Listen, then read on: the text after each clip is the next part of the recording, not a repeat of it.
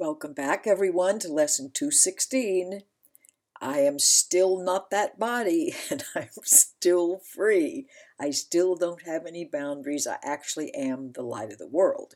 Okay, it can be only myself I crucify. It's only myself that hurts myself. No one else can. And you might think, oh, well, but other people really do hurt me.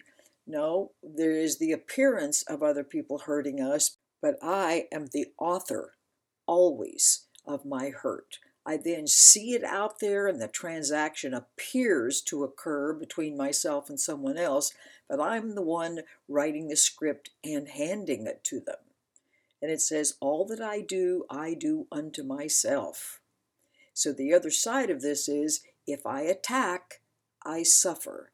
If I want to dish up a big load of distress for someone else because I think I don't like them, since it's in my mind, it will get delivered to me and not someone else. In the same vein, if I let go of my grievances, salvation is given me. The reason for that is my grievances are causing the appearance of the distressing situations, whatever they may be.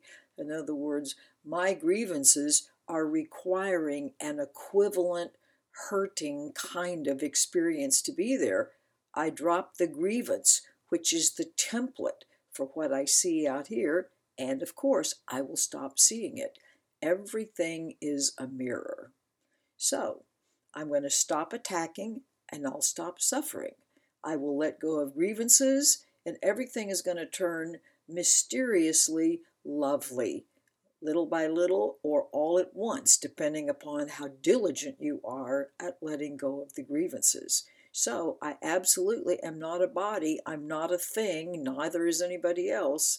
We are the light of the world, nothing less than that. And I'm still being created moment by moment as the light of the world. Okay, have a great practice. Remember, only offer to other people what you want to experience, and that's how you will experience your good. Offer them good, that's what you will experience. Offer them pain, that's what you will experience. This is not rocket science. We just didn't realize how much our thoughts don't just remain in our own minds doing nothing whatsoever, they are showing up as the elements in my world. Okay, have a great day remembering that. I'll look forward to seeing you tomorrow. Bye.